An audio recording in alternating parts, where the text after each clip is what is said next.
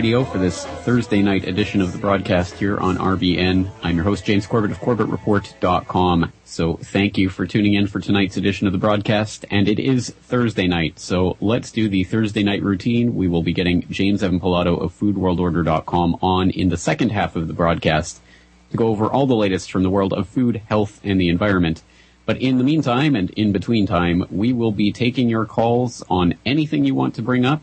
Uh, anything is okay. I'm willing to go anywhere, but uh, I know that some people out there are rather fired up about yesterday's episode of the broadcast. As expected, it's a contentious issue as we were talking about the Rand Paul endorsement of Mitt Romney and where this leaves the campaign for liberty and the liberty movement in general. And I had my own take on it, and some of you agreed, some of you disagreed, some of you quite strongly. Uh, just as an example, I got a tweet uh, earlier uh, yesterday from a listener saying that I managed to miss the point and insult people on the broadcast last night, which of course was not the point. So I, am uh, not sure what to make of that, but uh, but again, uh, it, is a contentious issue. I also got an email from someone thanking me for talking about Lysander Spooner and reading a little bit of his No Treason essay. And I would once again invite people to take a look at that. It, it is linked up in the show notes from yesterday's episode at corbettreport.com slash radio.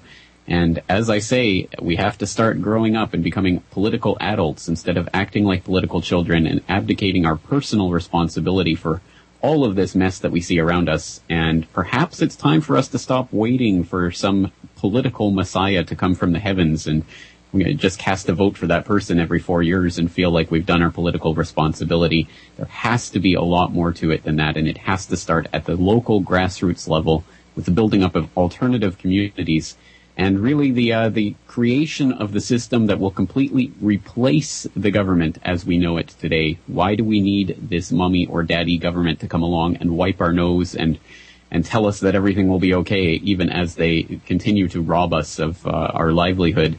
And it's becoming more and more evident, and as the political backstabbing and deceit and conniving continues to grow, maybe it's just time that we start to realize that no political messiah is coming from the heavens to save us. It's not going to happen that someone's going to drop out of the sky and land on Capitol Hill and make it all better for us.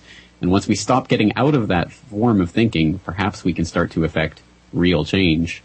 Or at least that's my take on it. And once again, the phone lines will be wide open tonight. Anything you want to get in on, 1-800-313-9443. But since this is Thursday night, we're going to start going over some of the headlines and some things making news around the world tonight.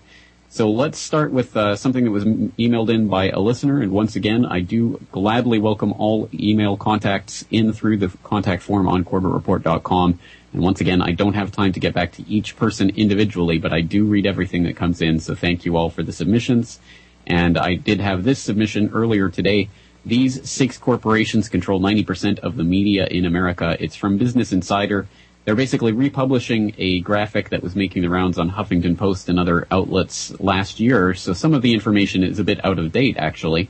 But it still makes a handy infographic that pretty pretty well shows in visual form just how ridiculous this situation is that so much of the mainstream media is owned by so few companies and this should not be surprising to anyone in the audience. It should not even be surprising to the zombies out there in TV land. Yet it is still a good graphic to have up your sleeve and uh, to be able to show people who are incredulous. Oh, how could how can you say the media controls everything? Well, they control so much of the TV and newspapers and all the other media that people are consuming.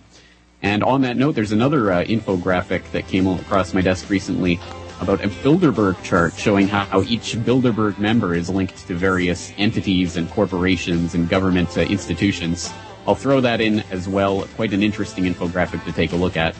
But we're up against the first break, so let's take a short breather. We'll be right back with more right after this.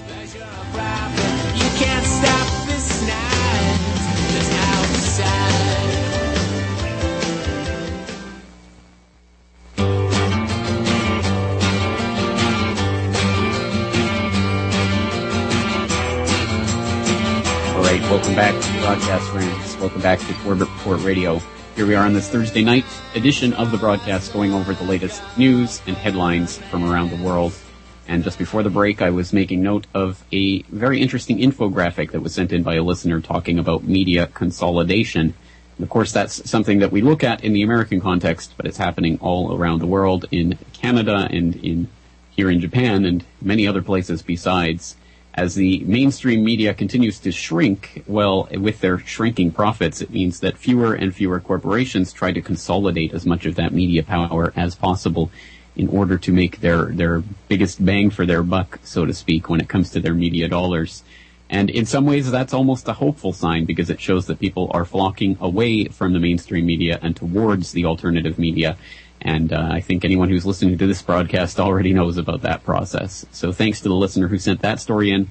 I also got this one the other day from the New Zealand Herald at nzherald.co.nz. Benefits may be linked to kids' jabs. It says, quote, the government is considering requiring beneficiaries to immunize their children. Social Development Minister Paula Bennett told the Herald, we see immunizations as important. So when you're looking at those kinds of things, you question at what point should a social obligation be part of a requirement to get a benefit? Ministers have not made a decision on it, but it is certainly something we are discussing. Under any changes, beneficiaries would be able to opt out of immunization for conscientious reasons but it would change the social obligation of people on welfare to vaccinate their children. End quote. Well, there you go. There's the start of the slip down the slide towards what we've come to understand as, uh, well, the way that the big government always comes in with their oh so wonderful social pro- programs, which they fund by stealing at gunpoint the uh, hard-earned money of uh, basically you and I and everyone else, and dole it out to other people. Uh, and then they, well, uh, that's such a wonderful thing. Of course, we all do want to help our fellow citizens. We want to make sure that nobody's left behind. But when that starts to happen, oh, guess what? Well, in order to get those benefits, yeah, you'll you'll have to take the vaccines or yeah, you'll have to take this this new experimental drug, or yes, we'll, we'll ha- you'll have to let us monitor you 24/7, or whatever the next ridiculous obligation, social obligation that want to slap on us might be. And that's the dangers of big government. That is always the danger of the big government carrot and stick system. And that's exactly how it works. They dangle out the carrot of whatever wonderful, amazing, beautiful uh, health or welfare or social safety net they want to dangle in front of us, which, by the way, of course, is only created through the theft of uh, private property from unwilling individuals called taxation. But uh, once that's accomplished, well, then they can add whatever stipulations they want to it.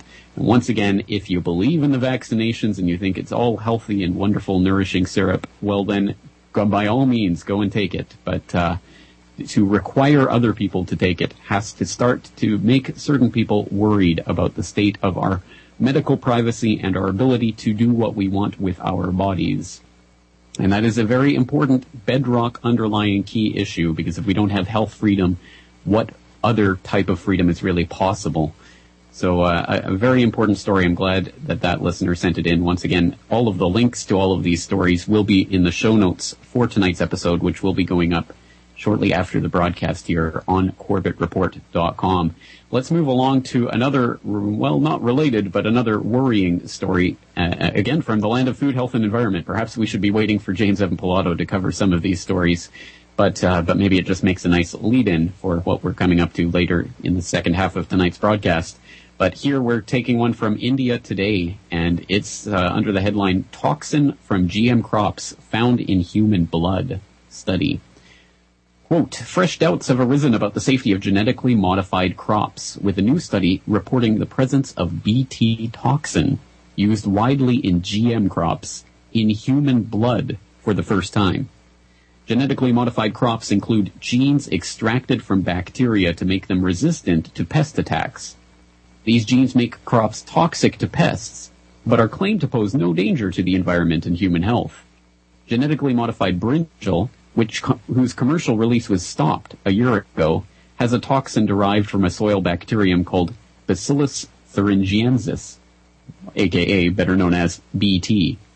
Till now, scientists and multinational corporations promoting GM crops have maintained that BT toxin poses no danger to human health, as the protein breaks down in the human gut.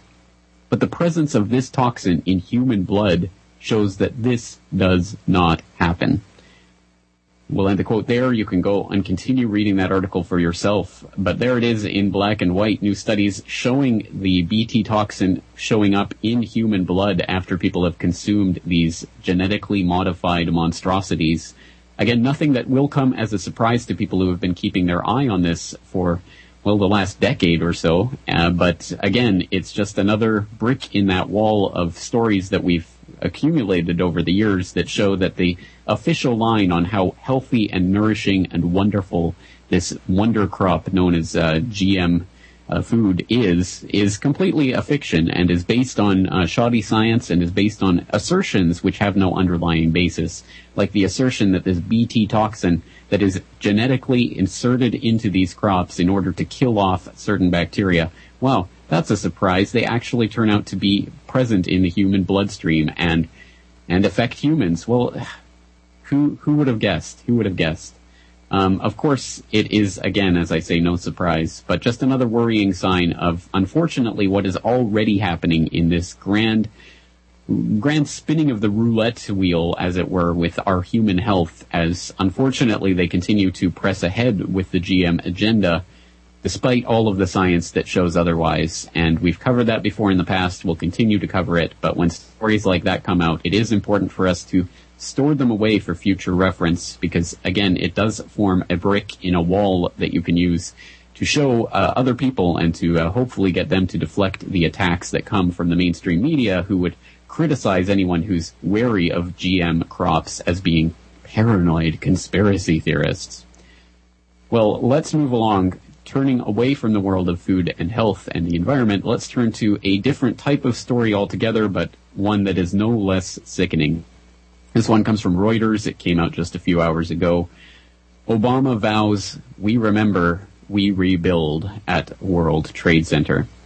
Quote, President Barack Obama and First Lady Michelle Obama on Thursday toured the soaring skyscraper being built to replace the Twin Towers destroyed on September 11, 2001, in a poignant visit to mark a new chapter of recovery from the traumatic attack. Inscribing one of the steel beams that will be part of the building's framework, Obama wrote, We remember, we rebuild, we come back stronger, followed by his signature. Obama has touted the killing of Osama bin Laden, the al-Qaeda leader behind the attacks on the United States, as one of his top national security achievements and refers to it often as he campaigns for re-election. End quote. Well, there's the real heart of the story, isn't it? A re-election ploy to grandstand literally on the mass gravesite of thousands of souls who lost their lives during a, an attack which absolutely and completely and demonstrably did not take place anything like the fashion in which we've been told it took place with the 19 Muslims conspiring with Osama bin Laden in their, his cave fortress in Afghanistan to bring down the Twin Towers. We knew it was a lie from the beginning, or, well, the more into, in tune and switched on thinkers knew it was a lie from the beginning, but anyone who's looked into it or done their own research has come to that conclusion. And unfortunately, just as Bush was literally grandstanding on the Twin Tower, the smoking rubble later that day, and saying, oh, you're going to hear from all of us soon, and all of that other political grandstanding that came in the immediate wake of those attacks, well, it's still 10 years later that you can still get the puppet in chief getting, making political hay out of this, uh, this just horrific tragedy and the killing of so many thousands of innocents. It's uh, truly sickening to the core, especially to those people who know that people like Obama know what really did happen, or at least have a good inkling of what did happen even if these puppets are not really let in on the operational details of things like this, they certainly do know that there's more to the story, and uh, the story is quite a bit different than what the public's been told. But it doesn't matter to people with zero conscience. It doesn't matter to psychopaths and sociopaths who will get ahead in any way, shape, or form they can. They will do anything. They will say anything. They will smile and shake your hand even as they stab you in the back. And they will campaign on your gravesite and write their little campaign rhetoric and, oh, we remember, we rebuild, we come back stronger. Yes, well, who is that we, Barry? Who is it? Is it is it the Bilderbergers who put you into power back in 2008 when you slipped off with Hillary to attend the Bilderberg 2008 in Chantilly? Is that the uh, the people you're referring to with the we? Well, at any rate, there it is. And unfortunately, once again, this is uh, this is nothing new. It's nothing surprising, but it does just continue to go on and on and on. And 9/11 is the gift that keeps on giving for the globalists. And we all know how it's been used over the past 10 years to cover up a variety of sins and to basically make anything seem politically acceptable. Of course, there was that famous parody, I think it was on Family Guy, where somebody, or was it The Simpsons? Well, one of those cartoon shows where somebody just said 9-11 to every question and got spontaneous, rapturous applause each and every time. And it would be funnier if it wasn't true. Perhaps some of you will be familiar with the 2004 Republican convention, which someone took and cut up pieces of the video of that online and put them together. Every single time one of the uh, the people at the speakers at that convention said the word terrorist or 9/11, strung them together in this ridiculous, horrific list. And uh, it's it's truly laughable if it weren't for the fact that thousands of people lost their lives, and of course millions have lost their lives since in the wars that continue to be uh, waged in the name of that 9/11 lie all around the world. And uh, another example of that uh, is the t- the headline that came out today from RT.com: 2,000 dead Americans, the toll of the Afghan war. But of course, that's only counting the Americans. Well, what about the Afghans who continue to be killed for something that they did not do and something they had no part in? It's uh, it's once again, it would be laughable if it wasn't so real. But on that note, we'll be back with some more headlines right after this. If you want to get in, 1-800-313-9443. That's 1-800-313-9443.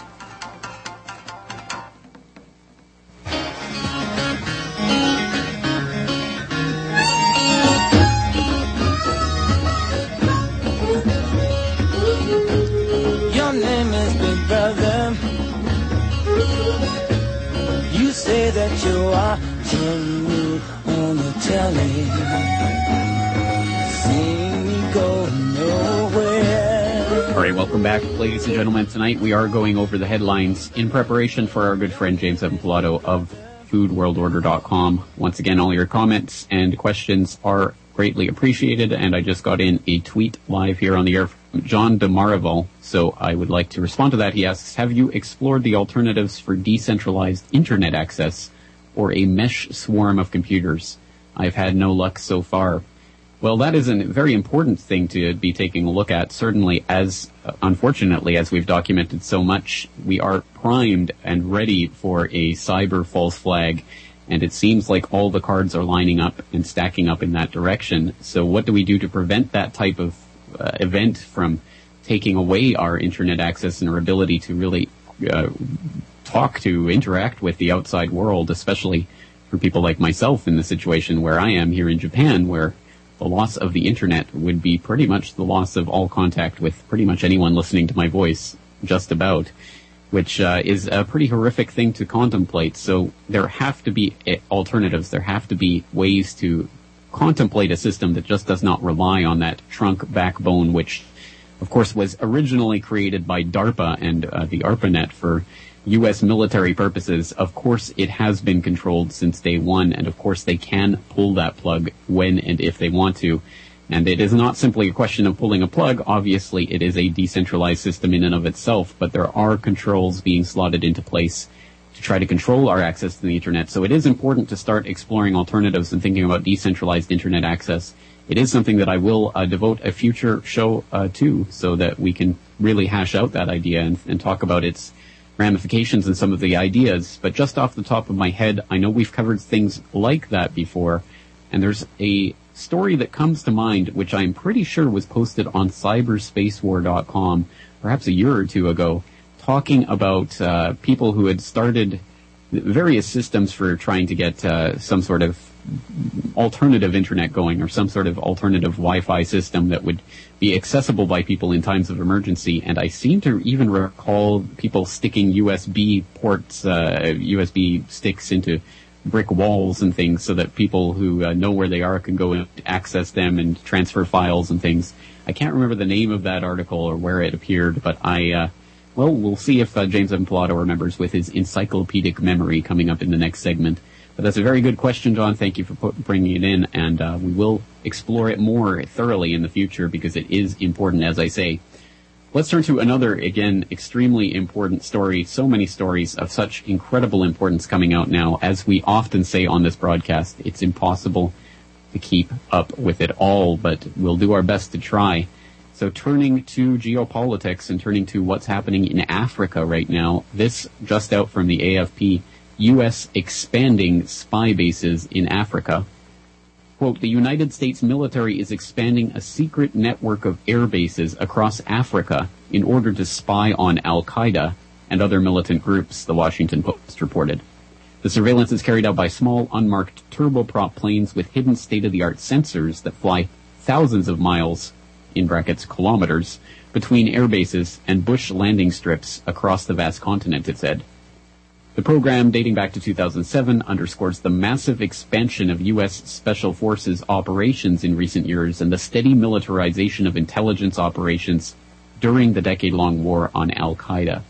Bases in Burkina Faso and Mauritania are used to spy on Al-Qaeda in the Islamic Maghreb, AQIM, while bases in Uganda are used in the hunt for the Lord's Resistance Army, a brutal guerrilla movement led by Joseph Kony, who is wanted for war crimes by the International Criminal Court.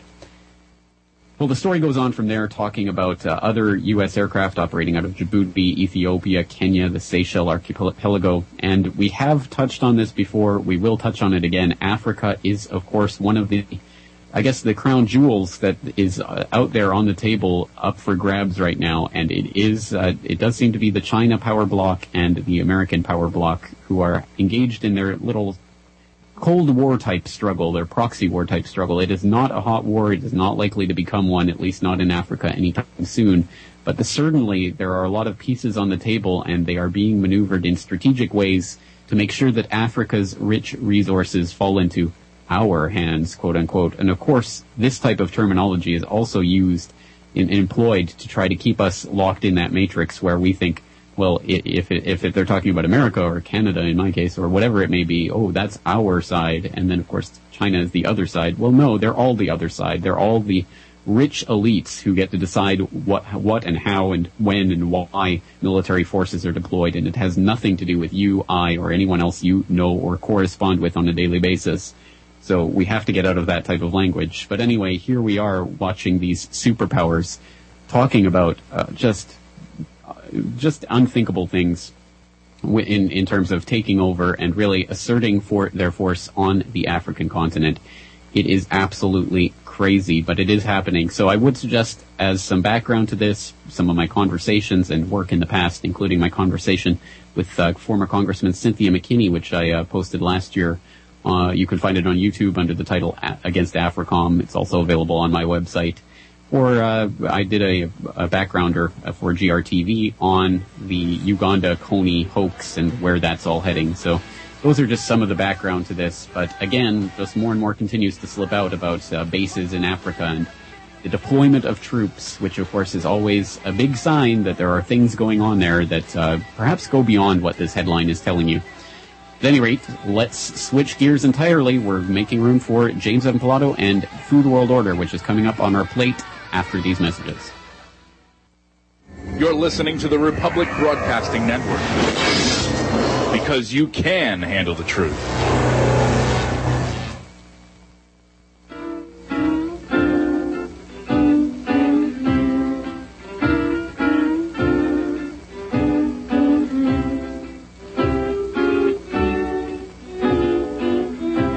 Back to the broadcast, friends. You are listening to Corbett Report Radio here on RBN on this Thursday night, and as always, we're joined in the second half of the program by James Evan Pilato of FoodWorldOrder.com, who I understand is waiting on the in the wings as we speak. So, James, thanks for coming on. For having me back, man. I know we, we took last week off, and, and that was that's your one Thursday you're you're able to have without me. So. I, I can't get away from you. Oh well. Okay. Well, uh, lots uh, again on the plate as always. But just in that last segment, I don't know if you heard, but there was a uh, question from a listener talking about the decentralized internet and whether there's alternatives. I mentioned a couple of years ago there was a cyberspace war article that I can recall about sticking USB sticks in brick walls and uh, forming, you know, dead drops or something of that sort. Do you, do you remember that article?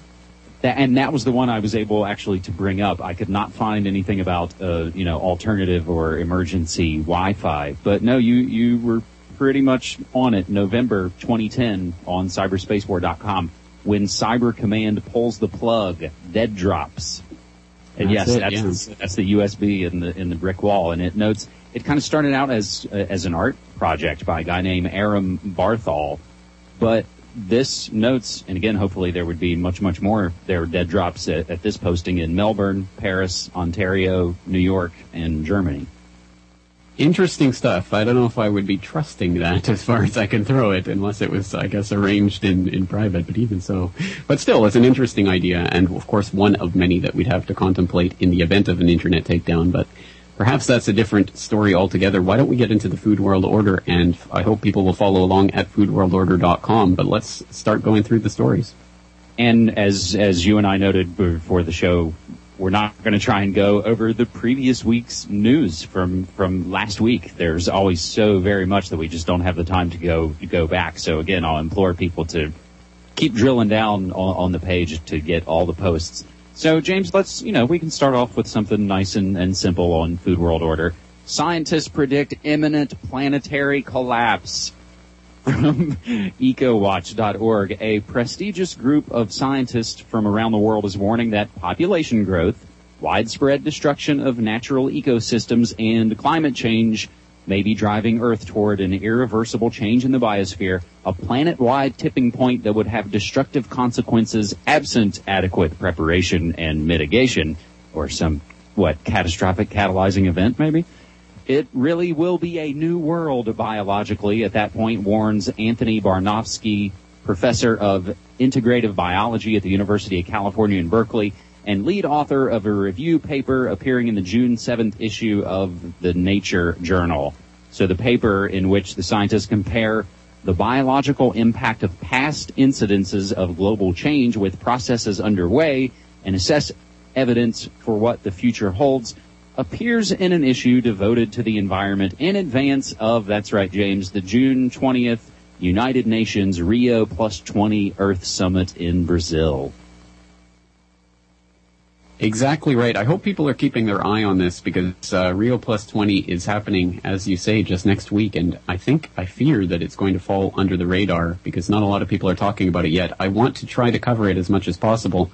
So if anyone out there, you, James, or any in the audience have any ideas for, for good guests on that topic, I'm all ears. I have uh, uh, one or two people lined up myself, but it is an extremely important, or at least potentially extremely important conference where I think they're really going to try to to um, usher in the next phase of the, I guess, the environmental agenda, which is, of course, what, as we know, not about environmentalism. It's really about just securing the uh, the utter control for the banksters themselves, as evidenced by the global warming scam that they've been trying to pull for 20 years, and which all evidence shows they're going to try to drop in the near future because people are waking up to that scam. But there are lots of other scams to take its place, and unfortunately, recently they're pl- they're pushing this planetary collapse idea. And of course, there's just too many of us, so some of us are probably just going to have to die, and the rest of us will have to live like cave dwellers. Whereas, uh, of course, Al Gore and the banksters will be living like billionaires, but that's another story. As they already live, you know, high on the hog, as they say, with their mansions and flights and all of those things. And seafront properties, but they're so scared about global warming. The rest of this post goes on to detail the Yale connected foundations that brought us this report. So, James, you're saying the, the fine folks at Yale and the uh, foundations don't have our best interests at heart? Oh, I, I'm sure they do. Maybe they're just deluded. Well, we don't even have to speculate on what their uh, their intentions are. We just know where this is all heading. So, uh, so again, I hope to be able to cover this in more detail next week. CDC issues major vaccine alert. Free vaccines meant for children as part of a U.S. government program may have been stored at the wrong temperature, which could make them less effective, according to a report released Wednesday. The report also potentially, or rather, the report found that both expired and unexpired vaccines had been stored together in some doctor, doctors' offices and clinics, which could potentially lead to mistakes in giving the wrong version. This came from the Office of the Inspector General in the Department of Health and Human Services. The findings could apply to a much wider lot of vaccines since many of the same clinics that provide free immunizations for low income children also give shots to insured children. James, on a related note, I don't know if you have caught recently, and we did cover it a little bit on Food World Order, about the whooping cough outbreak and how 74% of the cases connect to people treated for whooping cough. Wow. Imagine my surprise. Uh, I didn't actually follow that story, but again, it's uh, not particularly surprising for people who've seen how that's played out in the past with polio shots causing polio and things like that that was something that was uh, originating from Washington State, just my neighbor to the north here, and and like so many ways, James, I think you you probably are, are the same way as you noted. So much of your news tips come now from real people. They come from you know people you know in in my real life, uh, and I I work at a grocery store, and I hear health and and food stories. So I first heard about the whooping cough outbreak in Washington from a friend at work and then, of course, like anything, you start to look and notice, and oh yeah, there it is, and and it's close. It's beautiful how that works because we really are building up communities of people who uh, are interested in this, as everyone really is deep down. It's just we've been conditioned all our lives to try to oh, don't talk about these things. But now that uh, the dams are breaking, it's funny to find all the people in our real lives who are coming up to us with all these stories and things. Uh huh. James, there's a quick post. I've been lately pulling a lot. I, I find brasschecktv.com really valuable. They have a, a quick post about what happens when schools care about healthy lunches, as we've seen the battle within schools of what counts as a, as a vegetable and who's funding what and, and all of those things. We've had recent reports as well that healthy food isn't any more expensive than junk food and especially in the long run, because you're going to pay big time for the junk food down the road. Right, and that's interesting. I mean, that's a meme that I've I've picked up on and I've spread myself. But when you think about it, it, it is based on misleading, uh, you know, portion sizes and things. Of course, uh, you know, a similar amount of, of, of, vegetables are going to cost more than the, the physical size of whatever burgers and fries or whatever. But when you actually start to think about how much you actually eat and how much you should be eating, of course, it's going to be healthier and probably at least the same price, if not cheaper, to eat the healthy option. You you mentioned the serving sizes. That reminds me. And, and again, at, at, the grocery store, I, I'm a big cereal fan, so I find myself working the cereal aisle a lot. And I've noticed, and it's and it's nice to be able to kind of to, to help parents and and kids find that middle ground with cereal, which of course is the, the battleground because the kids see the characters and all those things and the stuff they've seen on TV, and that's what they want.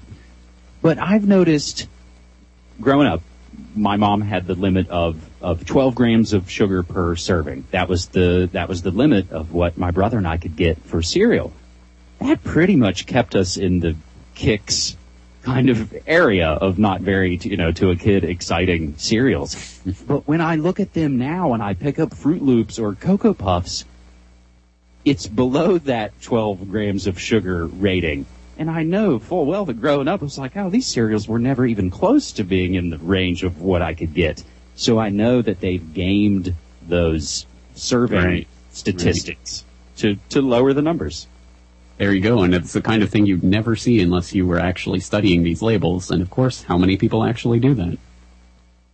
James, we'll turn to another note that we again touched on on our latest New World Next Week episode. And this comes from EnviroReporter.com on the radioactive nightmare the Ventura County Reporter alternative weekly newspaper is the first print media in the U.S. that tackles the real threats that Fukushima triple meltdown radiation poses to the Pacific Ocean and the West Coast.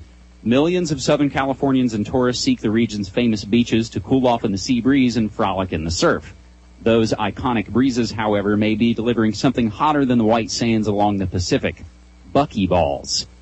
According to a recent UC Davis study, uranium-filled nanospheres are created from the millions of tons of fresh and salt water used to try and cool down the three and counting molten cores of the stricken reactors. The tiny and tough buckyballs are shaped like British Association football soccer balls. Water hitting the incredibly hot and radioactive, primarily uranium oxide fuel turns it into peroxide in this goo, buckyballs are formed, loaded with uranium, and able to move quickly through the water without disintegrating. North America is also directly downwind of Japan, where the government is having 560,000 tons of irradiated rubble incinerated with the ash dumped in Tokyo Bay. And that, that burning began last October and is scheduled to continue through March 2014 if we can make it there, James.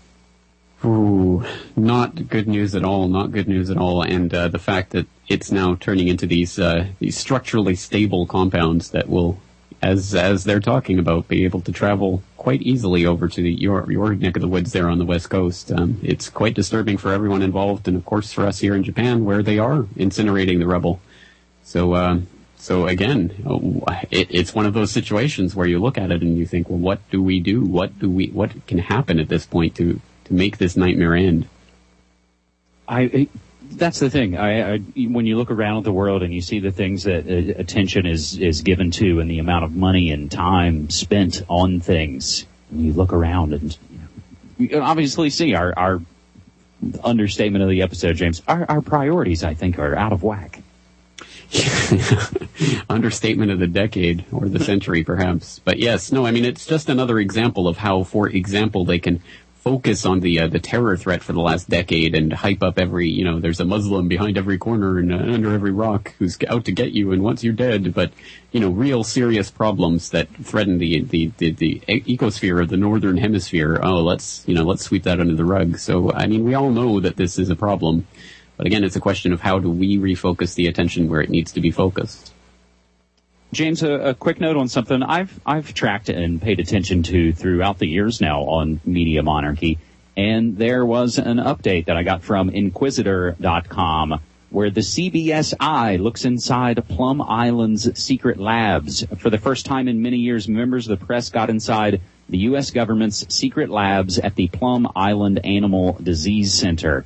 CBS News reported that the island, which is controlled by the Department of Homeland Security, has labs staffed by scientists from the USDA.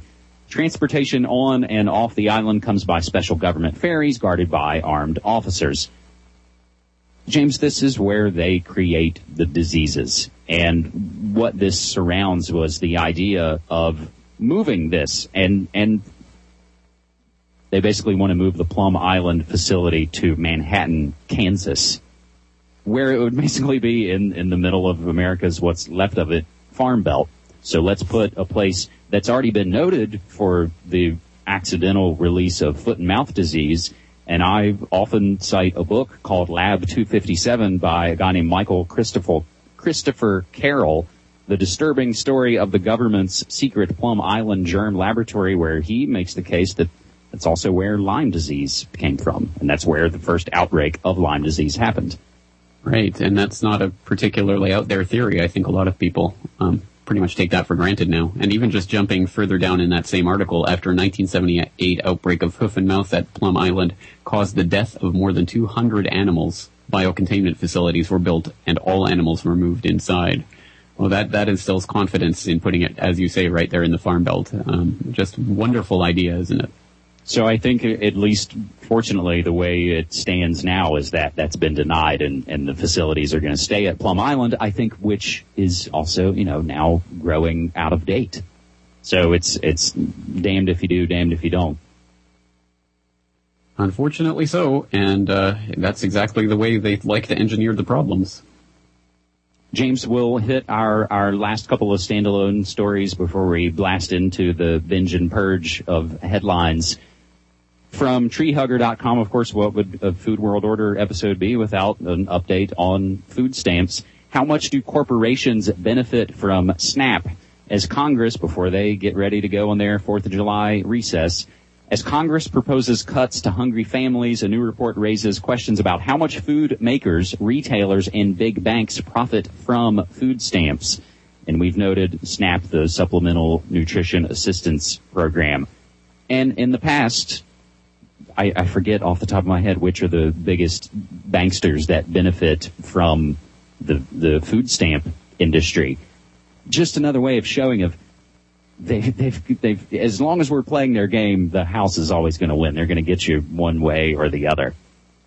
Exactly right. Big government and their handouts is not the answer.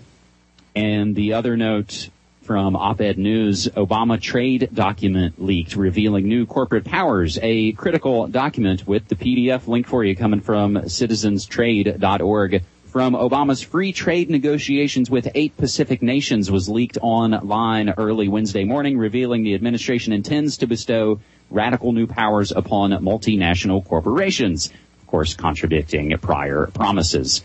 You can get more on this from Firedoglake, where they note the Trans-Pacific Partnership. And folks are urging transparency for this so-called NAFTA for Asia. But again, our, our man, Ron Wyden, senator here in Oregon, has been so incensed by the lack of access as to in, introduce legislation requiring further disclosure. So with a brief note back to cyberspace war, Ron Wyden's also done well to put a hold on some of the furtherance of Obama's FISA surveillance, the, the football he's carrying from the previous, previous puppet administration. That's right. Well, sometimes the puppets do the right thing in trying to take down the other puppets or put the power, put some chains on what Congress is doing, and we have to support that when and if it happens because we are playing in the real political world here, and uh, unfortunately, not everything can be ideal. So when someone like Wyden steps up to the plate and does something good, we should applaud him for it. And um, when someone like uh, well, I don't know, Paul votes for or endorses uh, someone who's going to go with the NDAA, I think we have to uh, step up and denounce it. And uh, no compromise, because compromise is the way that we start losing this political game that they want us to play. That's the way we actually pick up the ball and start playing the political game that they want us to play.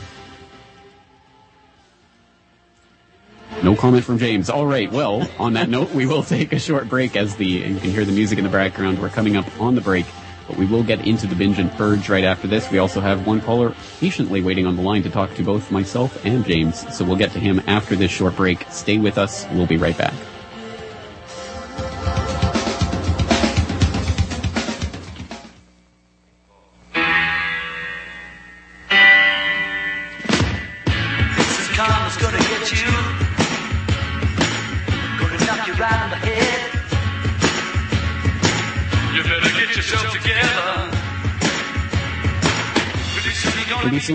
Be dead. And that is some sage advice. We better get, get, get ourselves together while we have time because we don't have a lot of time on this earth. And on that hopeful slash very sad note, let's uh, finish up with the binge and purge and see if we can fit the last caller or maybe two on the line who are waiting patiently. So James, let's get to the June 14th binge and purge on foodworldorder.com. It's called Hemp for Victory, Expired, Epidemic, and more. And in addition to the Dr. Bronner's Magic Soaps CEO being arrested for a hemp demonstration on the White House lawn, which again, I heard about when I was buying some Doc Bronner's soap at, at the store the other day. But again, Oregon Senator Ron Wyden urges Senate to let farmers grow industrial hemp. This ties into the U.S. Farm Bill, and James, guess who's a co-sponsor? Rand Paul. In other news, Western PA School Union wins the right to eat expired cafeteria food for free under a settlement. And among all the other things on the binge and purge, something else to note that now Michigan seems to be the site of strange explosions and booms and even perhaps radiation spikes. So James, all that and so very much more, all available on foodworldorder.com weird goings on all around the world, and I'm glad you've got your eye on them. So we've got a couple of callers. Let's see if we can squeeze them in the last couple of minutes here. Mike from Kentucky, I know you've been waiting a long time. Thank you so much for holding on. Yeah, well, I called when you were talking about uh, trying to figure out, you know, uh, alternatives to the internet, and there's an article. I think it was up on Mike Rivero's webpage, uh, written by somebody else, called "What to Do When the Government Shuts Off the Internet." And it runs down a series of things that can be done like ad hoc. This is the word you want, A-D-H-O-C, ad hoc wireless networks. You can build those to uh, connect a community. Um, you, you know, use your, uh, some free downloadable software, which you need to get before the internet goes down. Uh, and there's also the old fashioned dial up bulletin board software still available to have bulletin boards if people can have dial-up modems, which are also getting hard to find. Uh, a lot of computers don't have them anymore. But dial-up internet is still out there. To you can also mm-hmm. use, and uh, uh, believe it or not, I still have a connection. But uh, there's several things like that in that article that talks about even ham radio. And one thing I would recommend for you in Japan is to research what's called FTA or free to air uh, satellite. And uh, RBN, of course, is on uh, free to air satellite all over North America and various places that can be received on those. Uh, and over in Japan, there's going to be some satellites with English uh, know, program. That's some great points, and it's a good point because we do have to think about low tech um, as as alternatives and backups. Even fax machines can come in really handy in in the event of an internet takedown. And I know I've seen articles like that in the past, so I will definitely scrounge up some technical details for a, a show in the future. Mike, thank you so much for bringing that in, and let's just see if we can squeeze in John from Canada. We only have about a minute left, but John, you're on the air. Hi, James. Um, I just wanted to plug a, a piece of information there. Like uh, when you were talking about um, the uh, uh, food stamp uh, program in the United States, that is managed by J.P. Morgan. They're making money on people's demise. James, you got any final comment on that? That is the note, and and they're also they were behind a lot of the mountaintop removal in West Virginia. They're behind every ill on earth, it seems. Wow. Well, doing God's work, I'm sure. All right, uh, John, sorry we're fresh out of time, but thank you so much for that. And thank you, Mike in Kentucky. Thank you to all of you out there for listening. And of course, thank you to James Evan Pilato, foodworldorder.com. Thanks.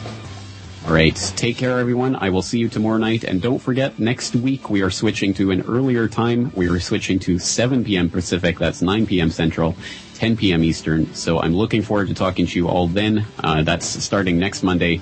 Tomorrow night we'll be back with our usual Friday night edition at the usual time. So until then, thanks for listening. Take care.